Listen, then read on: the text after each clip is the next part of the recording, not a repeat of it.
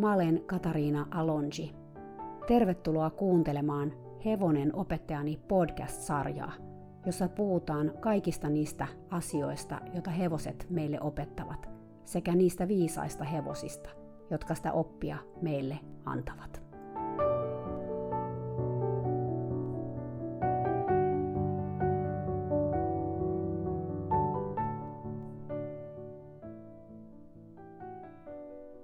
Taas, ihanat kuulijat. Tänään pääsette kuulemaan toisen osan Jennin ja mun keskustelusta. Viime viikollahan mä julkaisin ensimmäisen osan Jennin haastattelusta. Silloin me juteltiin paljon Jennin tiestä hevosten parissa. Tänään me mennään sitten astetta syvemmälle Jennin hevosteluun ja kuullaan, mihin hänen polkunsa on johtanut. Tänään te kuulette myös lisää Ferdistä, hevosesta, josta mä teinkin jo erään podcast-jakson – Mä itsekin koen tuntevani Ferdin aika hyvin, sillä se oli eräs mun harjoitushevosista Trust Technique-opinnoissa, mikä tarkoittaa sitä, että mä tein sen kanssa vähintään sen kuusi harjoituskertaa. Mutta siitä vähän lisää haastattelun loppupuolella ja sen jälkeen. Täytyy myös vielä sanoa, että mun tulee kyllä ikävä Kaliforniaan, sillä mä tosiaan on nyt palannut Suomeen – Pikkasen nämä kelit oli kyllä shokkihoitoa, koska sattui vielä niin, että viimeisellä viikolla, kun mä olin Kaliforniassa, siellä oli helle aalto ja parina päivänä lämpötila nousi 30 asteeseen. Vielä enemmän shokissa on mun koiraraukat. Ne ei ekana päivänä täällä Suomessa halunnut olla ulkona kuin 10 minuuttia kerrallaan. Nyt ne on onneksi päässyt siitä yli, että täällä on ihan vähän kylmempää kuin Kaliforniassa. Mutta kesää kohti ollaan menossa – ja on ihanaa olla kesällä Suomessa. Täällä on jo nyt niin paljon valoa, mikä on ihan mahtavaa. Kiva päästä pitämään kursseja ja valmennuksia ihan livenäkin. Tosin nettikurssit jatkuu myös kesäkuuhun saakka. Viikon päästä alkaa taas uusi istuntaverkkokurssi, sinne mahtuu vielä mukaan. Sille ei ole väliä, minkä tasoinen ratsastaja sä oot, tai mitkä sun tavoitteet on. Jos sä ikinä istut hevosen selässä, kannattaa opetella tekemään se mahdollisimman oikein hevosen vuoksi. Se on siis musta se tärkein tavoite, että yritetään tehdä ratsastuksesta hevoselle helpompaa ja selkeämpää. Istunnalla on tässä asiassa todella suuri merkitys. Mutta tervetuloa tosiaan mukaan verkkokurssille, jossa haluat tietää, miten kommunikoida hevosen kanssa sun kehon avulla. Sitten on pakko vielä kertoa erästä toisesta kurssista, joka alkaa tässä parin viikon sisään, nimittäin luovan kirjoittamisen kurssista hevosihmisille – tai oikeastaan se on ennemminkin intuitiivisen kirjoittamisen kurssi, jonka mä pidän Zoomissa. Intuitiivisen kirjoittamisen avulla voi herätellä luovuuttaan, mutta voi myös löytää uusia näkökulmia itsestään. Siinä ei siis ole tarkoitus kirjoittaa mitään kauhean jäsenneltyä tekstiä, vaan ennemminkin sellaista tajunnan virtaa. Mä pidin jo yhden tällaisen kurssin ja siitä tuli tosi hyvää palautetta osallistujilta – Parasta oli kyllä mun omasta mielestä ne keskustelut, mitä tuli, kun me purettiin niitä kirjoitusharjoituksia. Välillä oli myös tunteita laidasta laitaan. Mä oon aika innoissani tästä kirjoituskurssista itsekin. Eli jos sä haluat tutkia sun suhdetta hevosiin kirjoittamalla, tervetuloa mukaan. Kaikki nämä mun kurssit löytyy autahevosta.fi verkkokaupasta.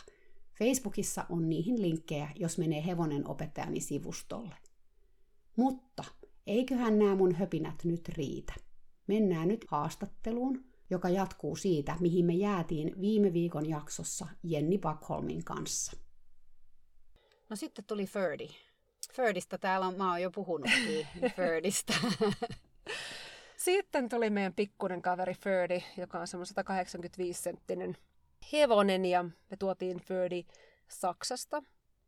Lennätettiin ensin Coloradoon, jossa se oli pari kuukautta valmennuksessa, niin kuin vikellysvalmennuksessa, että Fördin tausta, että se on ollut kouluratsu Saksassa ja, ja sitten Coloradossa oli pari kuukautta niin tosissaan vikellystä varten. Ja, ja sitten kun se tuli meille, niin se tuli semmoinen todella laiha nälkiintynyt hevonen, että sille tämä pitkä matkustaminen niin oli ollut aika rankkaa. Et se oli niin nälkäinen, että se söi ja söi ja söi ja se oli ollut yhtään lihaksia. Et se oli aika huonossa kunnossa, kun se tuli meille. Minkälainen hevonen sieltä tuli teille silloin? Minkälainen se oli aluksi? Säikky ihan kaikkea. Joka ikinen kerta, kun sillä ratsasti, niin vedettiin kiitolaukkaa tai musta tuntui kiitolaukka, kun hevonen on niin älyttömän iso. Vedettiin kentän laidasta toiseen ja sitten me jossain vaiheessa näin itse sen videolta, joku sattui saamaan videolle ja mä totesin, että toi hevonen ei mene mitenkään lujaa, mutta se tuntuu vaan siellä selässä, kun sille ei ollut edes kunnon tasapainoa. Niin hyvin arka, hermostunut hevonen. Sä oikeastaan aino, ainoana ihmisenä tällä hetkellä ratsastat sitä, tietysti sillä tietysti myös vikelletään. Ja siis nyt kun puhutaan, me ei koskaan niin puuttukaan siitä, että perustitte siis oman seuran. Joo, niin me perustettiin oma seura ja meitä oli niin viisi perhettä siinä. Ja sitten meillä oli Kianti ja Hopper. Joo, ja te pyritte tekemään niin asiat niin, että se olisi hevoselle mahdollisimman hevosystävällistä kun meillä edellisessä paikassa oli sillä tavalla, että kaikki, kaikilla oli saman verran hevosaikaa ja joka ikinen kerta sillä hevosella mentiin. Niin meillä saattaa olla tällä hetkellä niin kuin kuukauskin mennä putkeen, että kukaan ei mene hevosen selkä. Että jos hevosella ei ole hyvä olla, niin sillä ei sitten vikelletä. Tai me tuodaan hevonen kentällä ja todeta, että, että nyt näyttää vähän kuin jäykältä menoa, että vikelletään tänään vaan ravissa tai mennään vaan käyntiä tai kävelytetään vaan. Ja se oli meille niin kuin niin se isoin juttu, miksi me lähdettiin. Ja tytöt on joutunut tosi paljon niin kuin luopumaan asioista sen takia. että silloin ekana vuonna, kun meillä oli Kianti ja Hopper, niin Hopperin omistaja meni sinä vuonna junioreiden maailmanmestaruuskisoihin. Ja Hopperilla oli siinä vähän kaikkea häikkää, niin oikeastaan kaikki hevosaika, mitä, mitä Hopperilla vikellettiin, niin, niin tämä Hopperin omistaja oli ainoa, joka Hopperilla meni niin näillä muilla vikeltäjillä, kun Kiantilla oli sitten se kaviohalkeama, niin niillä ei ollut hevosta ollenkaan. Et niillä mm. meni kuukausi, että ne ei voinut vikeltää. Ja tytöt sitten oikeastaan joutui jättämään kaikki ne kevään kilpailutkin väliin. Mm. Mutta he kasvoi siinä kyllä ihmisinäkin tosi paljon, että, että joskus joutuu luopumaan omista haaveistaan ja tavoitteistaan ja kaikesta mahtavasta, minkä eteen on niin kuin monta vuotta tehnyt töitä. Mm. Sen takia, koska se ei olisi ollut hevoselle oikein. Myös voitu kianti pakottaa niihin kisoihin. Tai tytöt olisi voinut mennä myös hopperilla, joka ei ollut hirveän hyvässä kunnossa mm. siinä vaiheessa. Ja pistää hopper menemään useampi. Niin. Niin kuin työntämään tavallaan se äärirajoilleen tai niin. äärirajojensa yli. Niin, mm. mutta niin sitten tytöt teki niin oman päätöksen, että hei nyt mene näihin kisoihin mm. ollenkaan. Ja kun kisat on pelkästään oikeastaan keväällä ja alkukesästä, mm. niin se oli sitten se kausi siinä. Aivan. Ja se on, ne on isoja asioita luopua, mutta vikellys on hevosurheilua. Kyllä. Ja hevosurheilussa niin oikeasti se hevonen on kyllä niin kuin se tärkein jäsen. Niin, ilman sitä ei ole sitä hevosurheilua, että semmoinen väkisin tekeminen, niin, niin kymmenen pistettä, että ette, ette tee sitä. Siis, mm. että, että teette kaikin voimin yritä tehdä tätä lajia niin, että se on niin kuin hevosille, teidän hevosille semmoista, että se on ok. Kyllä. Mutta sitten tuli Ferdi. Sitten tuli Ferdi ja Ferdin kanssa Födin kanssa kaikki oli aluksi vähän haastavaa sen takia, että se oli niin herkkä kaikelle. Födi aika nopeasti oli ok niin kuin vikeltäjille, kun vikeltäjät tousivat siellä selässä, mutta esimerkiksi sitä lähestyminen oli sille jotenkin tosi pelottavaa. Ja selkään hypyt, että jos se tuli yksi huono kokemus, että vikeltäjä kun hyppäsi selkään, niin vahingossa niin kuin tömähti, tömähti selkään mit, mitä niin kuin sattuu. Totta kai me koittaa välttää tämmöisiä, mutta niitä nyt vaan, niitä sattuu. Niin joskus sattuu. Sattuu mm. semmoiset, että ei mene ihan täydellisesti se selkään meno. Niin Födi jotenkin jäi aina kiinni niihin asioihin, että jos yksi vikeltäjä oli kerran sen selkään tömähtänyt, niin sitten se ei halunnut, että se tulee lähelle seuraavallakaan kerralla. Että se niin jotenkin se jäi kaikkiin tämmöisiin asioihin ja ikäviin tapahtumiin kiinni. Ja sitten niin niiden asioiden purkamisessa meni tosi kauan aikaa. Joo, koska Ferdi, kuten olen itsekin huomannut, on aika herkkä tyyppi. No mitä sille raivaavalle Jennille tapahtui? No se on oikeastaan aika Ferdin kanssa, niin sitä ei ole kauheasti näkynyt. Myöskin sen takia, että Ferdi on niin, niin herkkä ja reagoi mun tunteisiin ja lukee mua kuin avointa kirjaa. Että, että nytkin kun mä tuun tallille kiireellä, mistä mä Hunterinkin kanssa mainitsin, mutta kun on työelämäkin tässä samalla, niin joskus ei ole kauheasti aikaa tulla tallille, niin Födi tuntee sen tunteen niin ihan välittömästi. Et nyt mä osaan sen tehdä, että jos mulla on stressaavaa ja on kiirettä tulla, tulla tallille, niin mä yleensä lähetän maastoon. Joo. Ja mä, mä oon myös oppinut sen, että mä yleensä kerron Födille, miltä musta tuntuu. Joulukuussa mun isoäiti kuoli ja covidin takia mä en voinut mennä edes mennä Suomen hautajaisiin eikä olla läheisten kanssa, niin mulla oli pitkä aika vaikeeta. Ja mä yleensä kerroin Föörille, että nyt mulla on tosi vaikea olla. ja se hevonen ymmärtää ja, ja reagoi sitten siihen mm. omalla tavallaan. Joo, Ferdi on kyllä varsinainen mittari. Se ei anna sun unohtaa tätä asiaa myöskään. Ei, ei kyllä. Et Fördin pelko on niin voimakasta, mitä sille tulee niin kuin ihmisen tunteeseen. nyt meillä kävi itse viime viikolla sellainen tilanne, että, että mä olin puhistamassa Fördin kaviota ja se säpsähti jotain, kääntyi niin kuin siltä, että käänti niin kuin pyllyä mua kohtaan tosi voimakkaasti. Ja mä säikähdin sitä ja mä, mä niin kuin karjasin sille. Niin Födi jähmetty paikoilleen ja se oli, silmät oli kuin lautas, että se niin kuin vaan katsoi mua. Se oli niin kuin selvästi niin kuin paniikissa siitä mun reaktiosta. Että jos mietitään se, että mikä on niin kuin väkivalta, niin onko väkivalta hevosen hakkaamista raipalla? Mm. Kaikki on varmaan sitä, että on onko väkivalta sitten, että kiskotaan suusta. Tässä varmaan rupeaa tulemaan jo niin kuin eri mielipiteitä ihmisillä. Onko väkivalta, että niille huudetaan? Varmaan riippuu hevosesta mm. tässä vaiheessa, koska Födin reaktio siihen, että mä sille karjasin, niin, ja se oli se vielä oli... sellainen tahaton huuto, että niin, se oli tahaton, vähän niin kuin niin, älähdit sieltä Niin, en mä, niinku, en mä niinku sille ruvennut niinku raivoamaan, huutamaan niin, sitä kohtaa, vaan se, oli, niinku se, mm. se oli semmoinen säikähdys ja niinku karjahdus siinä, tai älähdys, mistä nyt sanoo. Ja, ja se oli Födille jo, se oli liikaa sille. Mä voin kuvitella, että jos sille huutaisi, niin kun rähjäisi oikein, niin se olisi, se olisi väkivaltaa mm. sitä hevosta kohtaan. Niin, se, se olisi sen pelottelua. Kyllä. Toisaalta taas sitten mä voisin kuvitella, että, että jos Hopperille ärähtää, niin no, en, no ei sitä varmaan tykkää, mutta ei se ehkä kokisi sitä ihan niin voimakkaasti. Mm. Joo, ei Hopper varmaan, se varmaan vaan luimista korvia olisi sille, että mä huudan takaisin sulle. Niinpä. Koska Hopperilla, Hopper on vähän erilainen tyyppi. Kyllä. Sehän on paljon itsevarmempi ja sitten silloin myös niin kuin tavallaan sille, jos semmoista pakoreaktio, niin selkeästi vaan silloin enemmän se taistelureaktio ja se semmoinen, että no jos sä meinaat olla tommonen, niin mäkin on sitten tämmöinen. Mm. Että et, et sillä on niin kuin, että Ferdi sitten taas, ja Ferdillä on selkeästi kyllä jotain traumojakin. Mm Kyllä. Että sehän on niin kuin tässä minullekin selvinnyt täällä ollessani, että, että hevosella on traumoja. Et silloinhan se, mm. kun se tuli, niin sehän pelkäsi ilmeisesti raippaa aika paljon. Joo, sen selkä ei voinut mennä raipan kanssa ollenkaan ja, ja kun vikellyksessä, niin se juoksusraippa on aika pitkä, se on tosi pitkä siima, niin sitä ei voinut aluksi käyttää ollenkaan, että me käytettiin siihen tavallista koulu, kouluraippaa juoksuttamiseen. Sitten mä siedätin sitä sen raipan kanssa tosi paljon, että oli ihan vaan riimu päässä ja sitten vaan raipalla niin kuin toin raippaa lähelle ja laitoin mm. sitä kylkeen kiinni ja selän päälle ja silittelin sitä sillä raipalla. Ja pikkuhiljaa se on siihen niin kuin tottunut, että nyt siitä ei ole, se, se ei ole niin kuin enää pelottava, mutta eipä sitä täällä kahden vuoden aikana kertakaan lyötykään. Niin aivan, että se on saanut niin kuin toisenlaisia kokemuksia siitä raipasta, mitä niin. sillä selkeästi on ollut. Kyllä. Millä lailla sun mielestä Ferdi on nyt muuttunut? Tai minkälainen, kun se tuli silloin, niin se oli kauhean ahdistunut ja pelokas ja pakoreaktiossa aika paljon. Ja... On, ja sitten Mä luulen, että Födi on koulutettu, kun se on niin älyttömän iso hevonen. Että se on koulutettu sillä tavalla, että se, se, sen ei ole annettu liikkua. Niin Födi, kun se tuli tänne, niin sehän kulki kuin varpaillaan semmoista tosi pientä ravia, mitä poniravia mm. oikein. Ja, ja sitä oli tosi vaikea saada niin kuin liikkumaan eteenpäin, se uskaltaisi mennä. Ja muistan, kun sä olit täällä käymässä ja pidit mulle ensimmäisen tunnin Födillä, ja sanoit, että hei, annapas vapaat ohjat ja ravataas vapaat ohin. Ja, ja se oli mulle tosi pelottavaa, koska Födillä oli silloin tapana niin kuskata mua ympäri kenttää. Mutta niin siitä ehkä lähti se niin kuin meidän luottamuksen rakentaminen, että mä vaan totesin, että mun on vaan pakko luottaa. Mm. Että jos mä en luota, niin ihan hevonen voi luottaa muuhun. Ja se rentoutti Ferdia paljon, että mitä enemmän sille nytkin, jos jotain säikähtää, niin mitä enemmän sille antaa ohjaa, niin sitä rauhallisempi se on.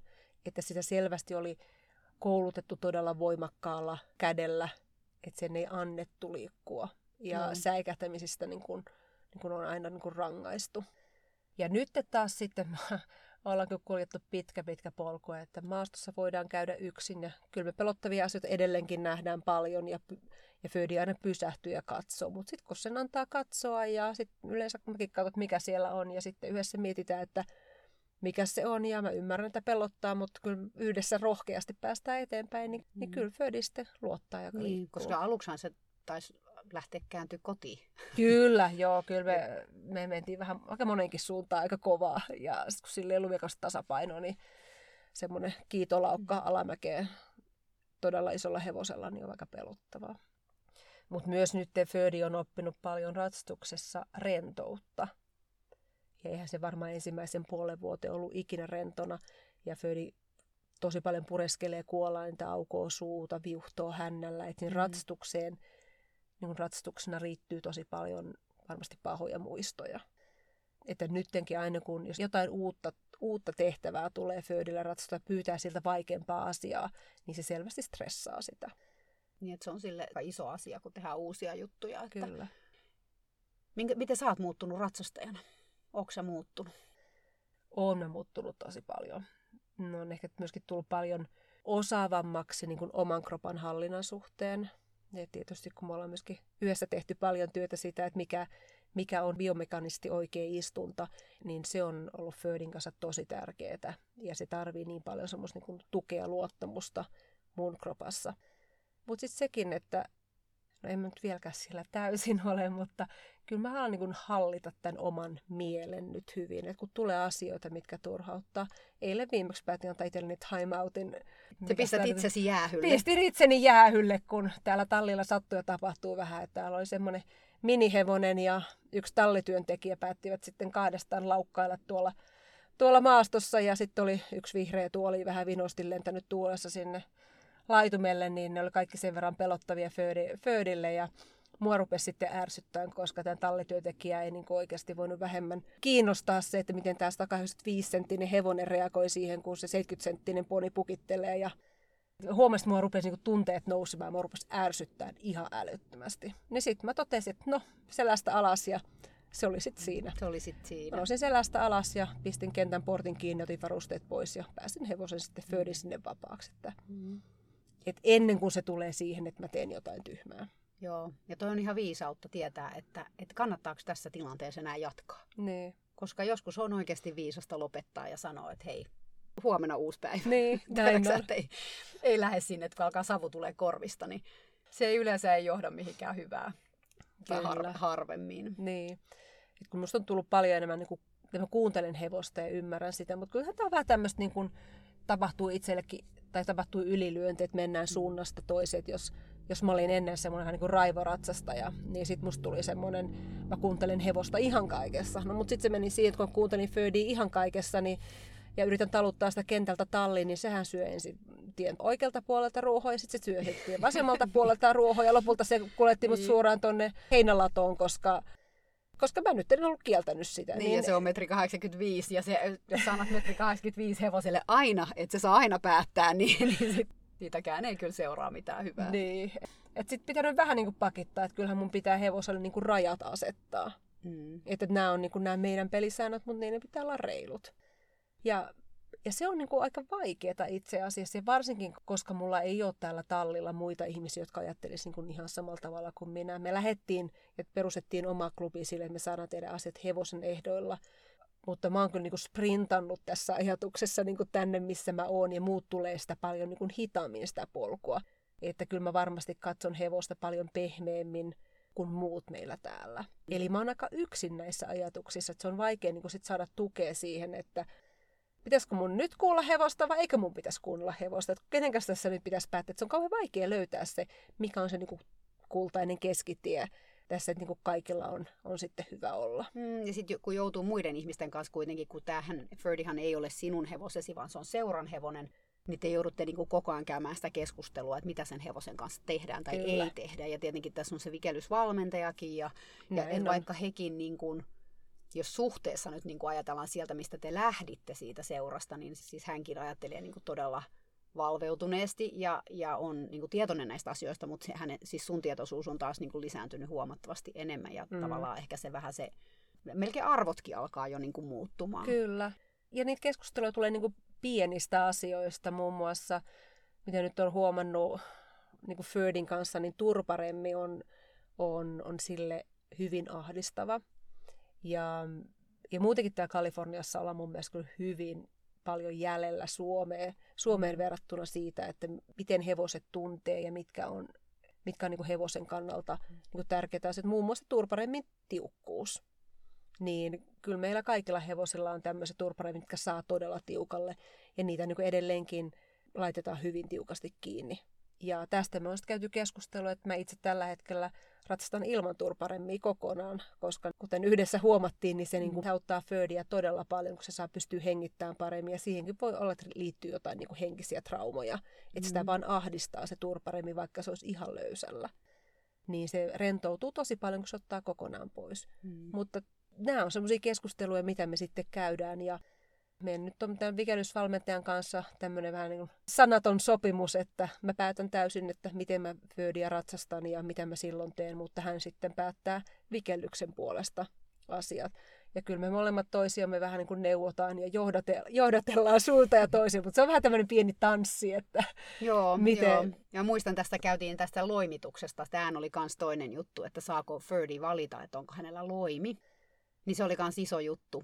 Mutta loppujen lopuksi siinä kävi nyt niin, että se ilmeisesti valitsee sen Joo, loimen, tai, me nyt, tai, joskus... tai mä oon nyt päättänyt, että Födille ei edes tarjota sitä loimea, koska se, se reaktio, mitä silloin tuli, kun häntä vähän niin kuin pakolla oltiin mm. loimitettu, mm. niin nyt sen loimesta on tullut niin, niin ikävä mielikuva sille, että me ei edes tarjota sille nyt loimea, Joo. koska ei se sitä halunnut. Me tarjottiin mm. sitä loimea varmaan kuukauden verran ja Joo. se oli hyvin selvä selvä Joo. reaktio, että ei kiitos. Niin ei me sitä edes tar- tarjota.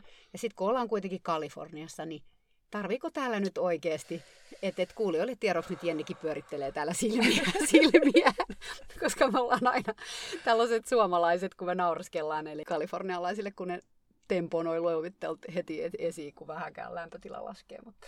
No joo, mutta ei lähdetä siihen keskusteluun niin. nyt ollenkaan. Mutta se on haastavaa silloin, kun hevonen ei ole oma. Kyllä. Ja on erilaisia ajatuksia ja miten hevosta käsitellään ja mitä tehdään, niin sitten joutuu tekemään kompromisseja. Se on joskus, on joskus tosi rankkaa. Ja sitten kun siinä ei ole pelkästään tämä meidän pieni vikellysporukka, valmentaja ja minä, mutta sitten siinä on niin kun tallin omistaja, joka tuo sitten tavallaan myöskin vikellysvalmentajan äitinä siihen sitten mm.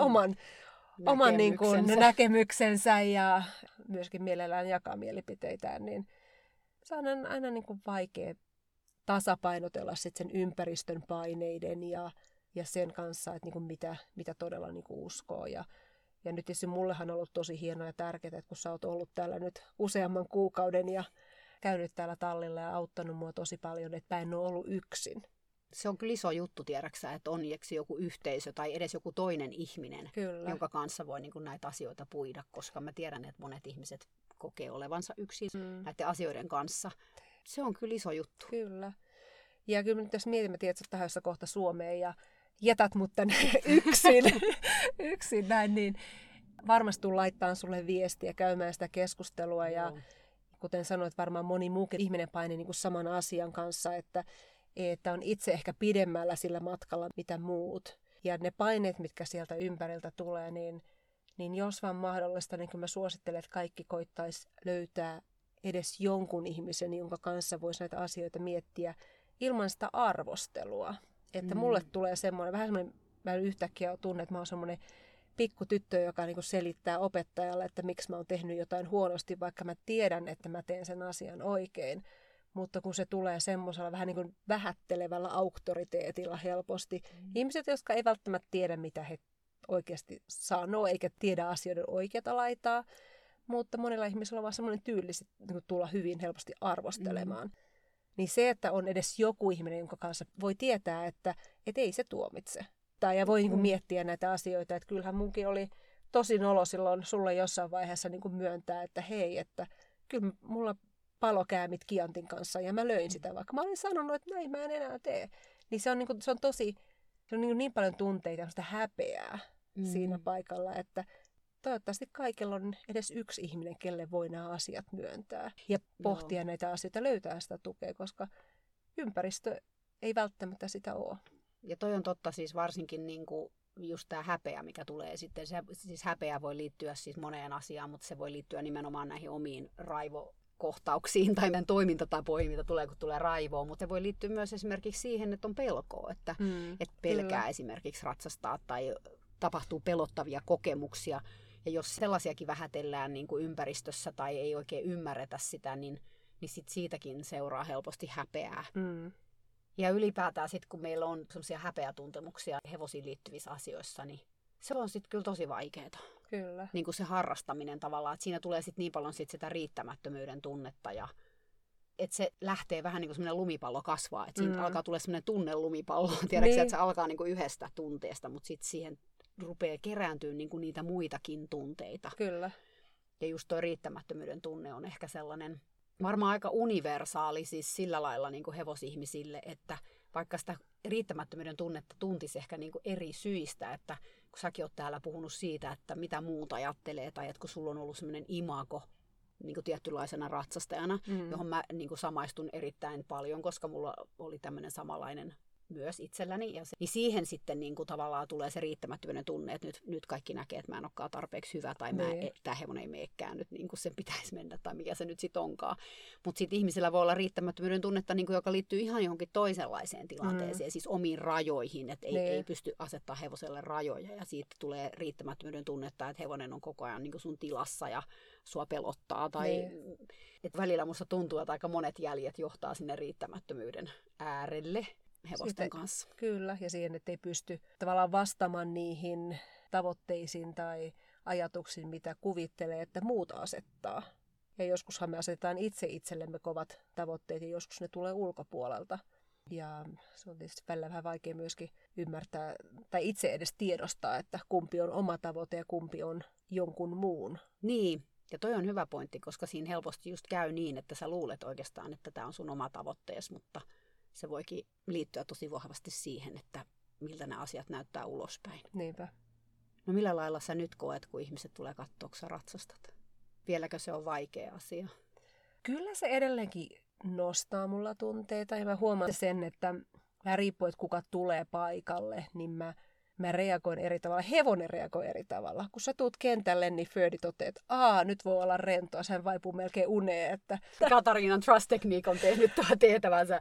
Kyllä. Että he... Ferdi käy nukkumaan heti, kun se näkee. Mutta... Näin, että energia, energia menee alas välittömästi. Ja sitten taas, kun tämä meidän vikellysvalmentaja tulee paikalle, niin kyllä mulle tulee vähän semmoinen, että hei, nyt mä haluan näyttää, että tämä homma toimii.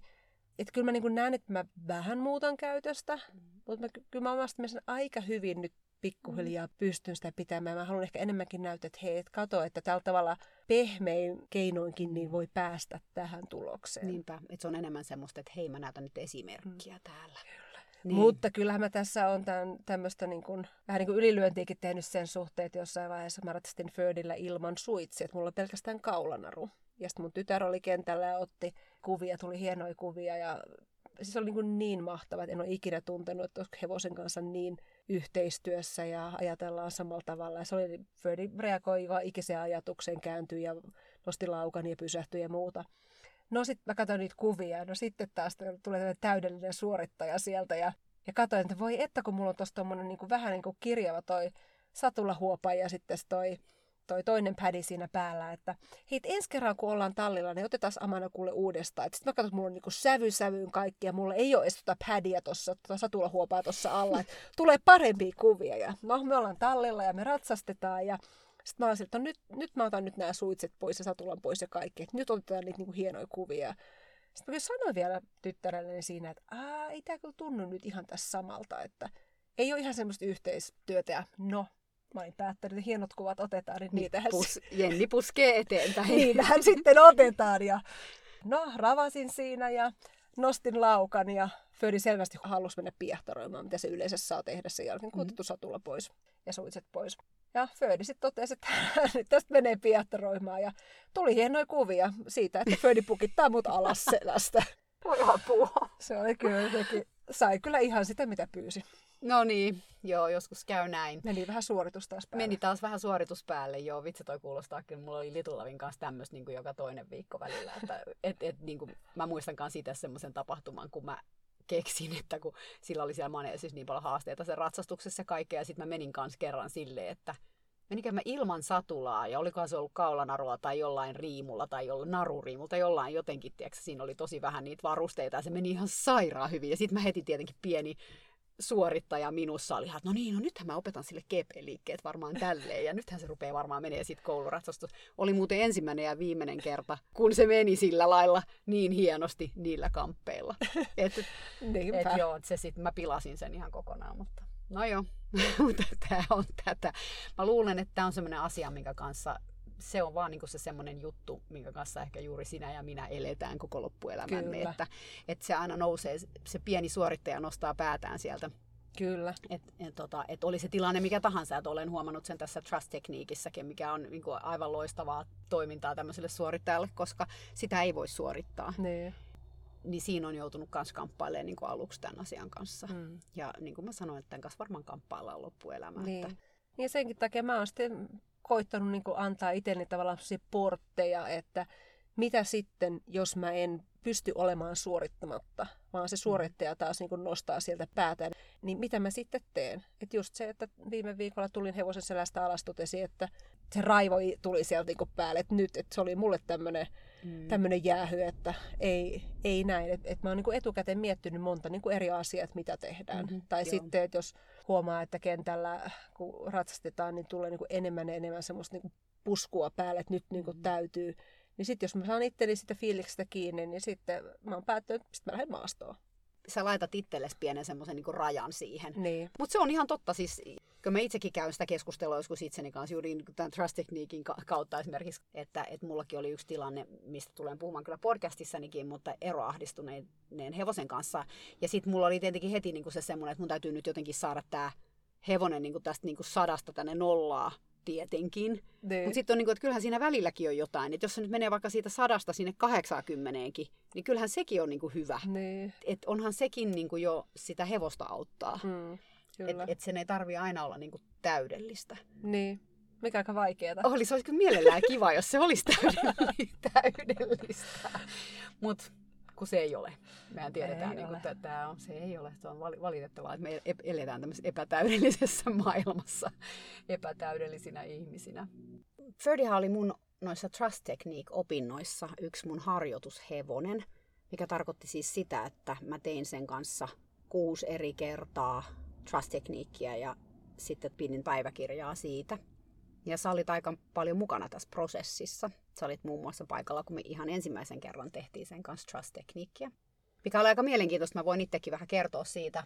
Siinähän kävi niin, että mä yritin ensin laittaa sille riimun ja tehdä sitä tallissa sen kanssa. Mm-hmm. Niin kuin sen niin sanotussa karsinassa. Ja sehän nosti Ferdillä kierrokset aivan kattoon, että sille laitettiin riimu ja ei lähdettykään minnekään eikä tehtykään mitään, vaan piti vaan seistä paikoillaan ja olla koskematta ihmistä. Sittenhän me vaan niin hyörittiin ja pyörittiin siellä. Ja sittenhän mä lopulta tulin siis sen karsinan ulkopuolelle. Eli tehtiin sitä niin, että siis Ferdi oli siellä karsinassa, mutta mä olin karsinan ulkopuolella. Ja sitten täällähän teillä on sellaiset karsinat, että siinä on vaan niin kuin se oven puolikas, että se saa niin kuin pään sieltä ulos. Joo. Ja sitten tehtiin siinä sitä trust-tekniikkaa ja sä olit paikalla. Minkälaisia ajatuksia sulle silloin siitä tuli? Se oli aika huima kokemus. Silloin kun sä alun perin kerroit tästä trust-tekniikasta ja mä kävin sitä vähän netistäkin selailemassa, niin kyllä vähän kuulosti tämmöiseltä voodoo-hommalta, että en mä oikein tiennyt uskonko mä siihen vai en. Ja mulla oli itselläni aina vaikea saada mieli alas ja siltä että meditointi ja muu, niin mulla on tosi vaikeaa. Niin, niin olin mä hyvin epäileväinen. Mutta sitten kun mä näin, ja tai oikeastaan myöskin fyysisesti koin sen, mullehan se ensimmäinen kerta niin herätti voimakkaita tunteita, mutta voimakkaita fyysisiä tunteita ennen kaikkea. Et mullahan tuli siitä ihan niin kuin fyysinen paha olo. Että mulla tuli semmoinen vatsaan kipu ja ehkä niin kuin sydämeen semmoinen kipu. Mä rupesin tärisyttämään ja taisin mä itkeäkin siinä. Se oli aika huima, että hevosella oli voimakkaat tunteet, mutta kyllä oli mullakin. Ja tämä koko tapahtumahan oli silloin, kun meillä oli pieni tämä loimitusepisodi ollut, mistä sä vissin kerroit siinä Födin jaksossa aikaisemmin. Eli Födia oli yritetty loimittaa väkisin ja muiden ihmisten johdosta ja siitä, sitten, siitä seurauksena Födi ei halunnut enää, että sen päälle laittaa riimua. Sen kanssa aika pitkään se työstettiin, että siitä päästiin yli. Ja se oli kuitenkin vielä siinä niin kuin tunteet pinnalla mm. ja senkin takia varmasti Födillä oli tähän riimuun semmoinen negatiivinen reaktio. Mä en ollut ikinä varmaan nähnyt Födiä kuitenkaan niin rauhallisena, niin rentona. Mm. Ja varmasti senkin takia sit kaikki nämä tunteet sitten nousi itsellä sen jälkeen pintaan, kun tajus, että eihän sitä puolentoista vuoden aikana, mitä se on meidän kanssa ollut, niin ei se ole varmaan ikinä ollut mun seurassa rento. Koska mm. nyt kun mä mm. näin sen eka kertaa rentona, niin kyllähän se tunnemyrsky olisi siitä, että minkä takia se joutuu aina mun seurassa jännittämään. Että miksi se ei luota muhun niin paljon, että se uskaltaisi olla rentona.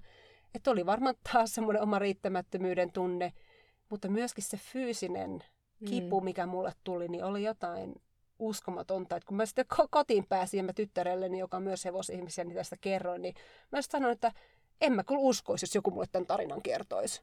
Niin. niin en mä uskoisi, että näin on voinut käydä. Ja mitä sä niin itse ajattelet siitä, että miksi sulle tuli paha olo, tai mikä, mitä ne oli ne sun fyysiset tuntemukset? Oli ihan niin kuin kipua vatsassa, kipua sydämessä ja niin kuin tärinä.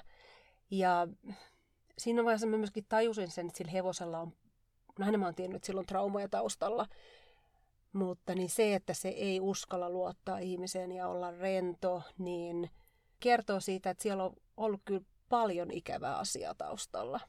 Mm. Ja en mä ehkä silloin sitä tajunnut, että mä jälkikäteen miettinyt sitä paljon on, vaan että, että siinä oli paljon varmasti sitäkin, että, että mä koen, että mä oon ollut osa, osaltani mukana siinä hevosen pakottamisessa ja tekemässä asioita hevosille, että hevonen ei voi olla rento ja luottaa. Vaikka mä en ole sitä Födin kanssa tehnyt, mutta muiden hevosten kanssa.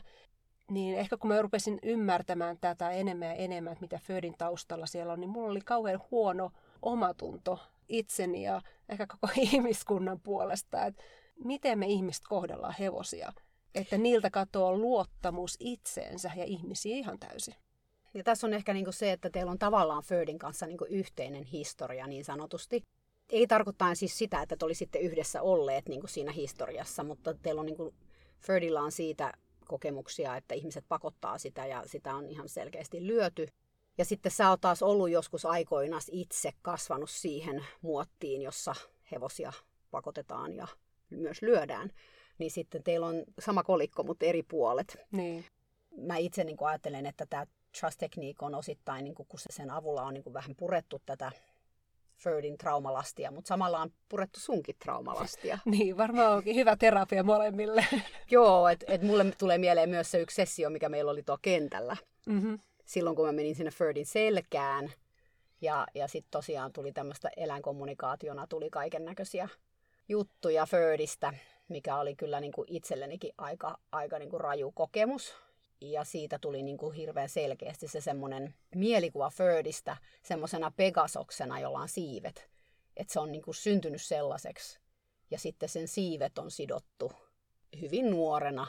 Se on niin kuin laitettu ruotuun. Ja ne siivet on laitettu sinne kiinni ja ne edelleen on ollut kiinni.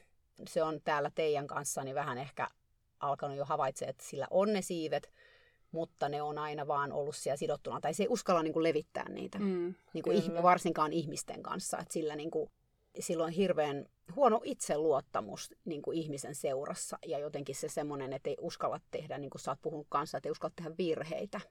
Joo, se on ihan totta. Aina kun Fördin kanssa tuo jotain uutta asiaa, mitä se ei ehkä ihan varma ole, että mitä mä pyydän, niin sillä nousee kyllä tunteet aika korkealle aina ja rupeaa jännittämään, että, että sä oot ihan oikeassa, että mä en usko, että se uskaltaa tehdä virheitä. Tai se pelkää sitä, että se tekee jotain väärin ja sitten sitä rankaistaan.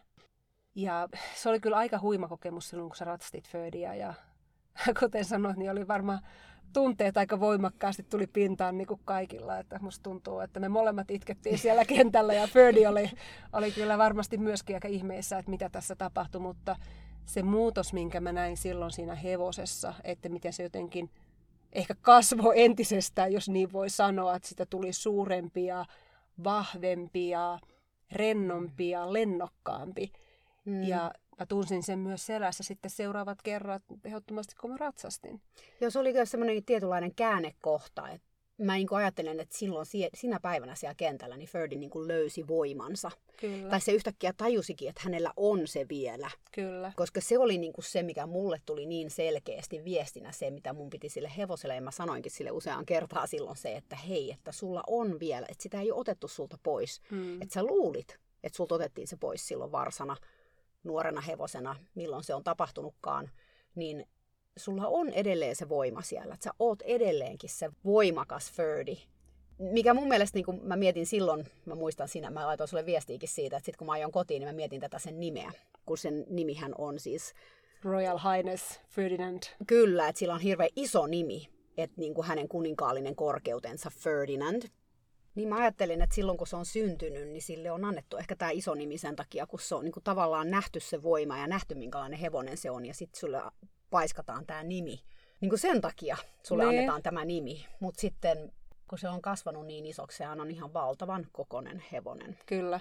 Niin, niin tämmöisiä hevosia usein ihmiset sitten se voi aiheuttaa kaikenlaisia pelkotiloja. Kyllä. Ja sitten mitä mä oon nähnyt siitä videoita ja, ja valokuvia, kun se oli nuorempi, niin kyllä siellä on ollut tuplakuolainta suussa ja se on niin kuin ollut aika rullattu pakettiin mikä sitten kertoo sen, että eihän se ole pystynyt liikkumaan kunnolla, että jos on liian nuorena koottu Joo. enemmän. Ja sitten kun se tulikin meille, niin Födihän teki kauneit laukannostot käynnistä laukkaa, mutta ravista laukkaa se ei ymmärtänyt yhtään, mitä pitäisi tehdä. Ja toisaalta silloin, kun mä menin, annoin sille vapaat ohjat laukassa, niin eihän siellä ollut käsitystä, että miten, miten pitäisi niin. laukata. Että se on niin kuin vaan ratstettu niin tiukkaan pakettiin ja Paketti. se voima on mm. otettu sieltä pois. Joo, mutta tämän, meidän, tämän kerran jälkeen niin mä koin, että siinä jotenkin tuli semmoinen niin kuin sekä sulla että, että Ferdille niin tuli semmoinen jonkun näköinen englanniksi mä sanoisin, että shift, siinä joku niin kuin liikahti. Kyllä.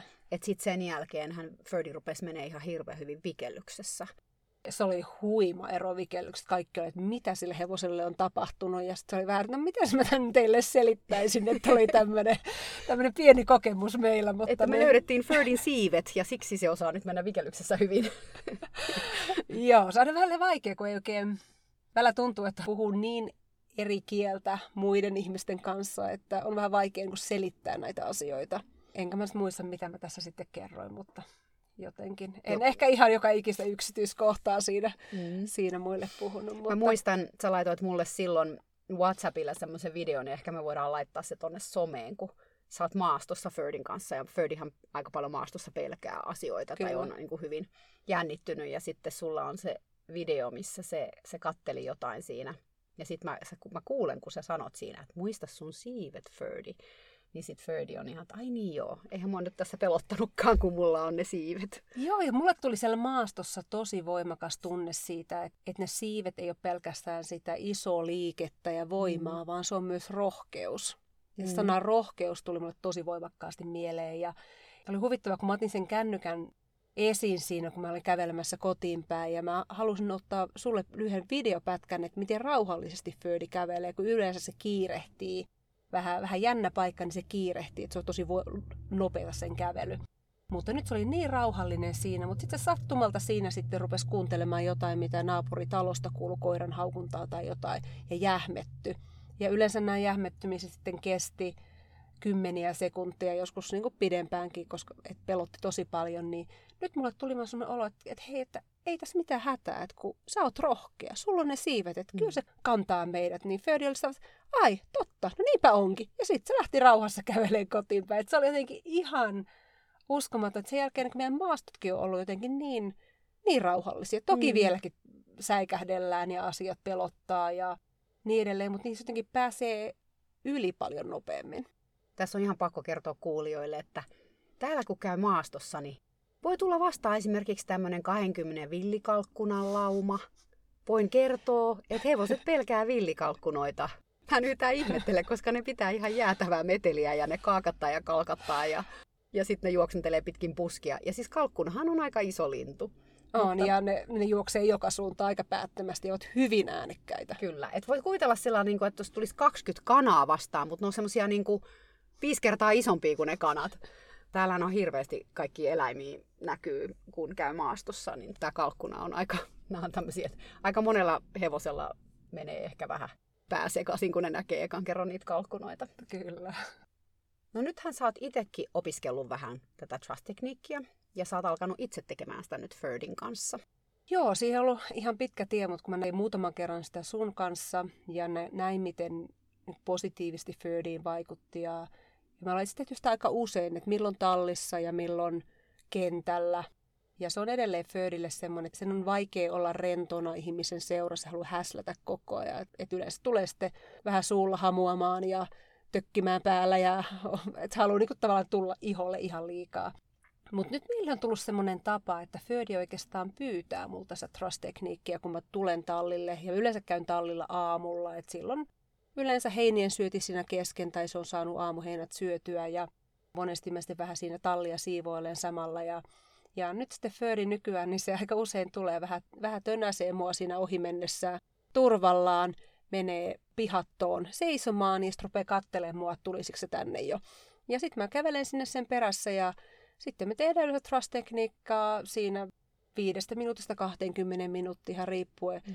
miltä Födistä tuntuu. Että se on ollut koko ajan siltä, että Födi saa päättää, milloin me sitä tehdään, mm. milloin me niin kuin lopetetaan. Ja Födi menee ihan nukkuvistilaan, että se nuokkuu siellä ja säpsähtelee ja alahuuli on ihan lörpällään ja silmät menee kiinni. Ja, ja usein Födi myös kommunikoi mulle tämän trust-tekniikan yleensä aika alkuvaiheessa. Mä luulen, että silloin varmaan vasemmassa etujalassa on jotain häikkää, jotain kipuja ja erityisesti kengityssyklin loppupuolella, niin huomaa sen niin ratstaessakin, että se, se on vähän kipeä, että täytyy täytyy kyllä tutkituttaa se niin tarkemmin, niin, niin hän yleensä näyttää sitä ensin kavioa ja sitten sitä vähän ylempää ja katsoo mua ja taas näyttää niin kuin, niin kuin suulla, niin joskus se jopa nostaa se etujalan niin aidalle korkealle, että sille, että näet sä. Se on aina se sama jalka Joo. ja hy- hyvin selvästi sitä sitten mulle tuo. Esille. Joo. Miten tämä trust-tekniikka on vaikuttanut suhun itseesi? Mä oon ruvennut ottamaan enemmän aikaa ihan vaan olemiselle vaikka kuvittelin, että on niin kuin suorittamisen jättänyt jo vähän niin kuin taakse, mutta niin kyllä tämä trust-tekniikka on tuonut sitä, että mä oon enemmän läsnä, mä kuuntelen paljon enemmän ja myös se on nimensä mukaisesti luottamustekniikka, niin se on kyllä rakentanut luottamusta meidän välille. Et en mä tiedä, onko se se, että Födi uskaltaa kommunikoida mulle enemmän, vai onko se, että mä kuuntelen paremmin, vai todennäköisesti molempia. Ja se on tuonut niin rentoutta ihan niin kuin ratsastamiseen ja kaikkeen muuhunkin, että, tai syventänyt meidän suhdetta paljon. Ihan mahtavaa. Ja mun täytyy kyllä sanoa, koska mä oon nyt ollut täällä kolme ja puoli kuukautta. Ja Ferdi on siis sinä aikana muuttunut siis, se on muuttunut ihan hirveästi. Siis se on muuttunut todella paljon sinä aikana, kuin mitä mä oon sen tuntenut, mikä on nyt olisiko se puolitoista, puolitoista vuotta. vuotta. Niin sehän on siis aivan eri hevonen se, kun silloin ihan ensimmäisen kerran, kun mä näin sen semmoisen erittäin jännittyneen ja hermostuneen ja laihan, laihan hevosen, joka oli niin kuin valmiina lähtemään heti tukkatuubilla johonkin taivaanrantaan, kun vähäkään jossain risahti. Et hevonenhan on muuttunut ihan hirveästi, mutta on se niin kuin tämän viimeisen muutaman kuukauden aikana, siis siinä näkyy niin kuin se, että se nyt se oikeasti niin kuin rento. Kyllä. Ja se luottaa ja se näkee, että se niin kuin haluaakin olla ihmisen kanssa ihan eri lailla niin kuin sä sanoit tänään, kun sä kävit ratsastaan, niin se käveli niin mielellään kentälle, että ei enää ollut sellaista pysähtelyä ja mm. semmoista, että en mä halua mennä tonne. Kyllä. Ja rentous on tullut hevoselle, mutta se on, jos trust-tekniikka on ollut hienoa ja tärkeää hevoselle, niin, niin kyllä se on varmasti ollut mullekin, että en mä tiedä kumpi meistä on siitä enemmän, enemmän hyötynyt, että, että itselle niin kun tallille tuleminen hevosten kanssa oleminen on nyt niin kuitenkin paljon positiivisempaa. Ehkä itselläkin on sellainen sisäinen rauha paljon enemmän. Ja huomannut sitten sen, että tietysti mulla on niin aina se haasteena, että mun hevosella on työ. Eli se on vikellyshevonen. Ja mun tehtävänä on pitää Födi siinä kunnossa niin henkisesti kuin fyysisestikin, että se on mahdollisimman hyvä vikellyshevonen. Että sehän on huippuurheilija sinänsä, että vikellys on fyysisesti hyvin haastavaa hevoselle, niin fyysisesti kuin henkisestikin. Niin mulla on aika helposti semmoinen tunne koko ajan, että mun täytyy ratsastaa koulua, mun täytyy mennä puomia, mun täytyy tehdä sitä ja tätä, jotta Födi suoriutuu vikellyksestä, jotta vikeltäjillä on mahdollisimman turvallinen ja hyvä hevonen, ja jotta Födi on riittävän vahva olemaan mm. vikellyshevonen.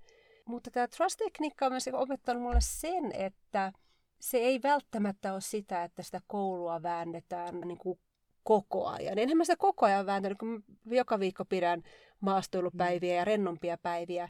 Mutta se on ehkä vielä enemmän niin kuin, tuonut sitä mulle, että tärkeämpi on se niin kuin, henkinen rentous.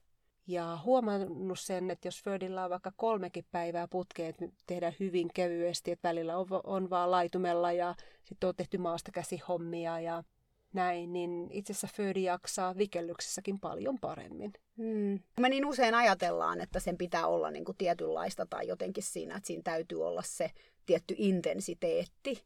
Mutta se ei aina ole niin, että totta kai kuntoa pitää nostaa, jos puhutaan nyt ihan niin kuin fyysisestä kunnosta, niin täytyyhän sun niin kuin vähän koko ajan haastaa että päästään niin kuin parempaan kuntoon. Mutta kun tuolla mielellä on todella suuri vaikutus, että ehkä se on se, että laatu tosiaankin korvaa määrän. Kyllä. Että jos sä meet jännittyneellä hevosella ja harjoittelet sitä paljon, niin niin silloin sä harjoittelet sitä jännittynyttä ratsastusta, tai siitä ei ole sitä hyötyä, kuin mm. että jos sä meet vaikka sen lyhyen ajan sit tosi rennosti ja tosi hyvin, Niinpä. niin sitten siitä on huomattavasti suurempi hyöty kuin siitä, että sä vaan niin kuin jauhat ja jauhat sitä samaa ja se ei, niin kuin, se ei niin kuin onnistu. Kyllä. Et tästä mä aina puhun tuossa urheiluvalmennuksessa noin yleisesti ottaen, kun mä oon paljon valmentanut urheilijoita, että siis väärää ei kannata harjoitella.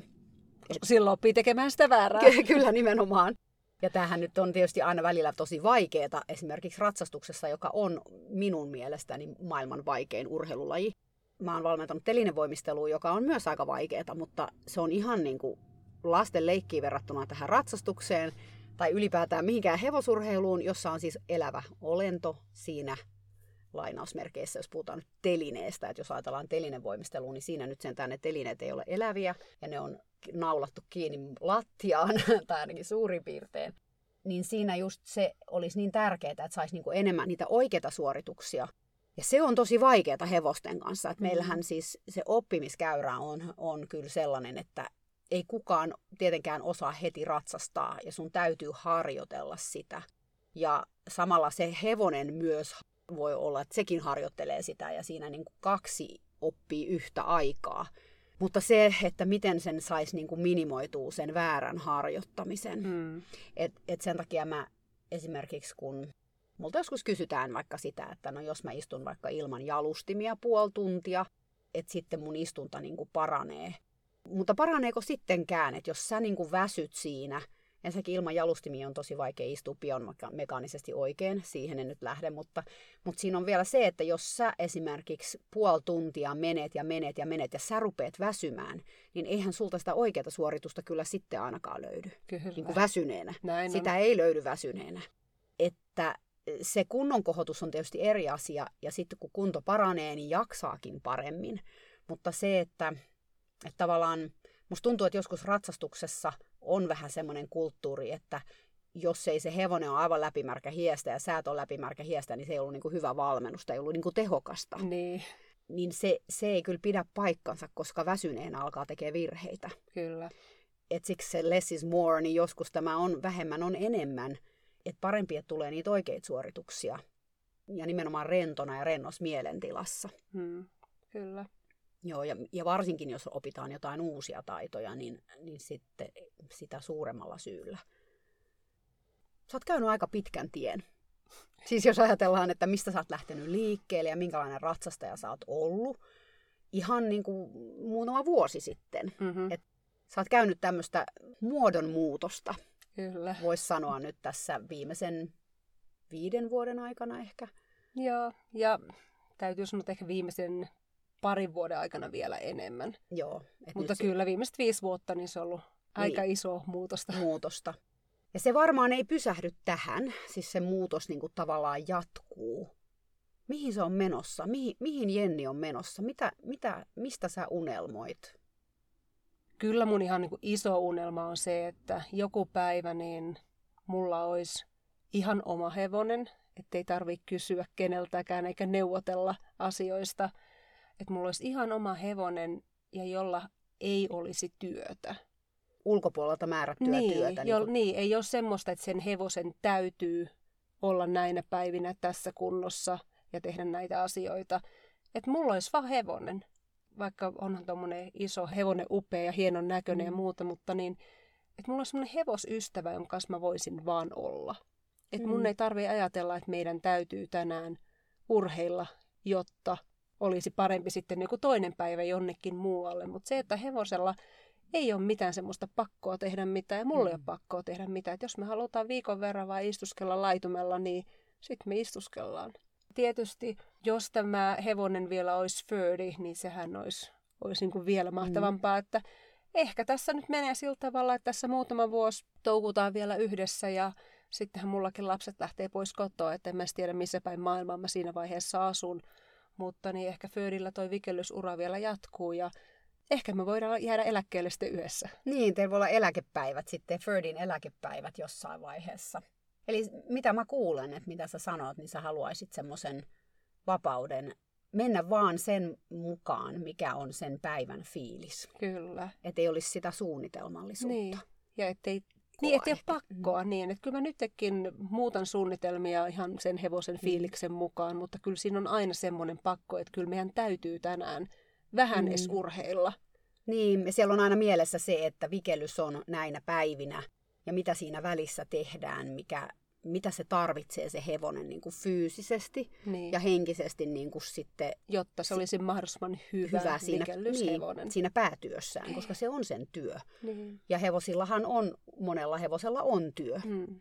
Se on ehkä se, kun Laura Mannilla sanoi siinä sen omassa podcastissaan, ja josta myös kirjoitimme meidän tunnetaitoja hevosihmisille kirjaan, niin että sä haluaisit semmoisen hevosen, jonka käyttötarkoitus olisi rakkaus. Oh, sehän olisi hienoa. niin, se olisi se, niin se pääkäyttötarkoitus, olisi se rakkaus. Niin, siinä on hyvä tavoite. No niin, sitä kohti. Kyllä. Keskustelu Jennin kanssa oli mun mielestä antoisa. Toivottavasti säkin sait siitä jotain mukaas, ehkä uudenlaisia ajatuksia tai jopa jonkinlaista vertaistukea, jos esimerkiksi sä samastut Jennin kokemuksiin. On kyllä hienoa olla osallisena Jennin tarinaa ja nähdä millainen muutos hänessä on tapahtunut vuosien mittaan. Ja tapahtuu yhä. On tämä hevostelu kyllä sellaista, että oppiminen ei lopu ikinä. Mä itekin oon jotenkin aivan ihmeissäni, miten paljon sitä voikaan vielä oppia, vaikka hevoset on ollut osa mun elämää jo monta, monta vuosikymmentä.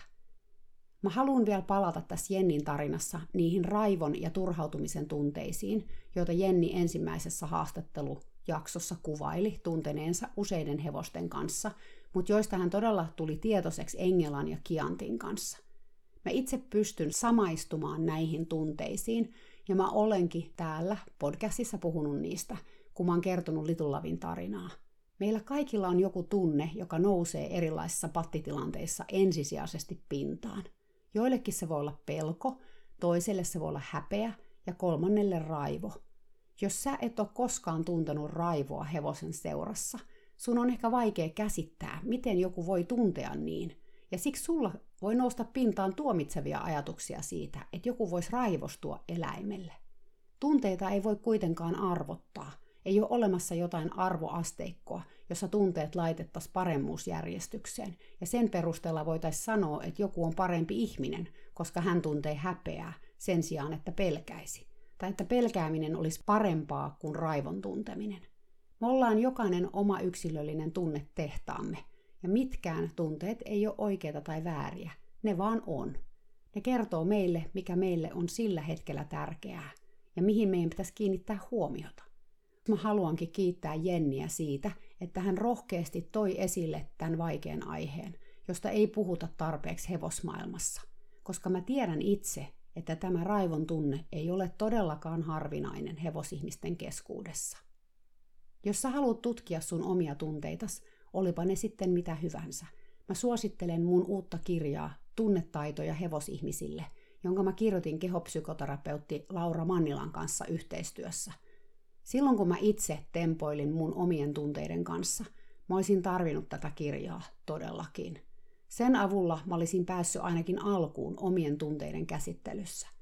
Toisaalta, koska tätä kirjaa ei ollut, mä lähdin todella pitkälle tutkimusmatkalle mun omien tunteiden maailmaan, ja sen ansiosta mä sitten kirjoitin tämän kirjan Lauran kanssa. Joten kaikella taitaa olla tarkoituksensa. Jos sä kiinnostuit kirjasta, sitä saa kirjakaupoista ja netistä, googlaa vaan tunnetaitoja hevosihmisille. Kirjastostakin sitä alkaa löytymään – ja jos ei löydy, pyydä sun lähikirjasto tilaamaan se. Lopuksi mä haluan sanoa pari asiaa Ferdistä. Ferdi opetti mulle itselleni tosi paljon trust-tekniikistä ja miten paljon omalla mielentilalla on vaikutusta ihmisiin ja eläimiin, joiden kanssa sä oot tekemisissä. Mä opin myös sen, että jos sulla on traumaa, olitpa sä sitten eläin tai ihminen, on tosi vaikea rentoutua ja luottaa muihin. Mutta kun se tapahtuu, ja joku oikeasti näkee sut sellaisena kuin sä oot, haavoines kaikkines, niin se on todella arvokasta ja muuttaa ihan kaiken. Mutta se vaatii sen, että vastapuoli on kärsivällinen ja antaa sulle juuri sen ajan, kun sä tarvitset. Ketään ei voi väkisin taivuttaa luottamukseen, vaikka sä kuinka haluaisit. Aluksi Verdin oli todella vaikea rentoutua mun seurassa, joten Trust-tekniikin kanssa edettiin pienin lempein askelin. Mutta mikä ero hevosessa, kun se ymmärsi, että se rauhallinen olo, mikä sille tuli, liittyi muhun. Että se olin minä, joka tarjoilin sille mielen rauhaa pienissä erissä. Viime viikolla mä pidin Jennille viimeisen istuntatunnin ennen mun lähtöä tänne Suomeen. Mielenkiintoisinta ja huvittavinta oli kyllä Ferdin reaktio muhun. Heti kun mä tulin sinne kentälle, se yritti tulla mun luokse. Jennin ratsastuksesta ei meinannut tulla mitään, kun tämä dinosauruksen kokoinen hevonen aina ohi mennessään liiras mua kohti. Sitten kun me pysähdyttiin jotain keskustelemaan, Ferdi meni parissa sekunnissa ihan uneen siinä mun vieressä. Mulla alkaa jo olla tällainen vaikutus näihin hevosiin, joiden kanssa mä oon tehnyt trust-tekniikkiä. Etenkin, jos mä en ole juurikaan tehnyt mitään muuta. Esimerkiksi Hopperin kanssa me ollaan puuhailtu paljon muutakin, me ollaan tehty maastakäsijuttuja, ratsastettu kentällä ja maastossa ja niin edelleen. Joten se ei heti mut nähdessään me uneen. Mutta nämä muut hevoset, joiden kanssa mä oon tehnyt tosiaan vaan tätä trust-tekniikkiä, on heti silmät puolitangossa, kun mä ilmestyn paikalle. Mä huomasin tämän saman efektin muun muassa Pepperistä, joka oli myös eräs mun harjoitushevonen. Ferdin tapauksessa tämä ei todellakaan ole mitenkään huono asia – koska kun mä tapasin sen ekaa kertaa yli vuosi sitten, se ei kyennyt edes seisomaan paikallaan kahta sekuntia ratsastaja selässään. Jennin kanssa me viestiteltiin pari päivää sitten, ja hän kertoi, että hän oli ekaa kertaa ikinä laittanut Ferdille varusteet, eli satulan ja suitset, niin että se seisoi pihatossa vapaana.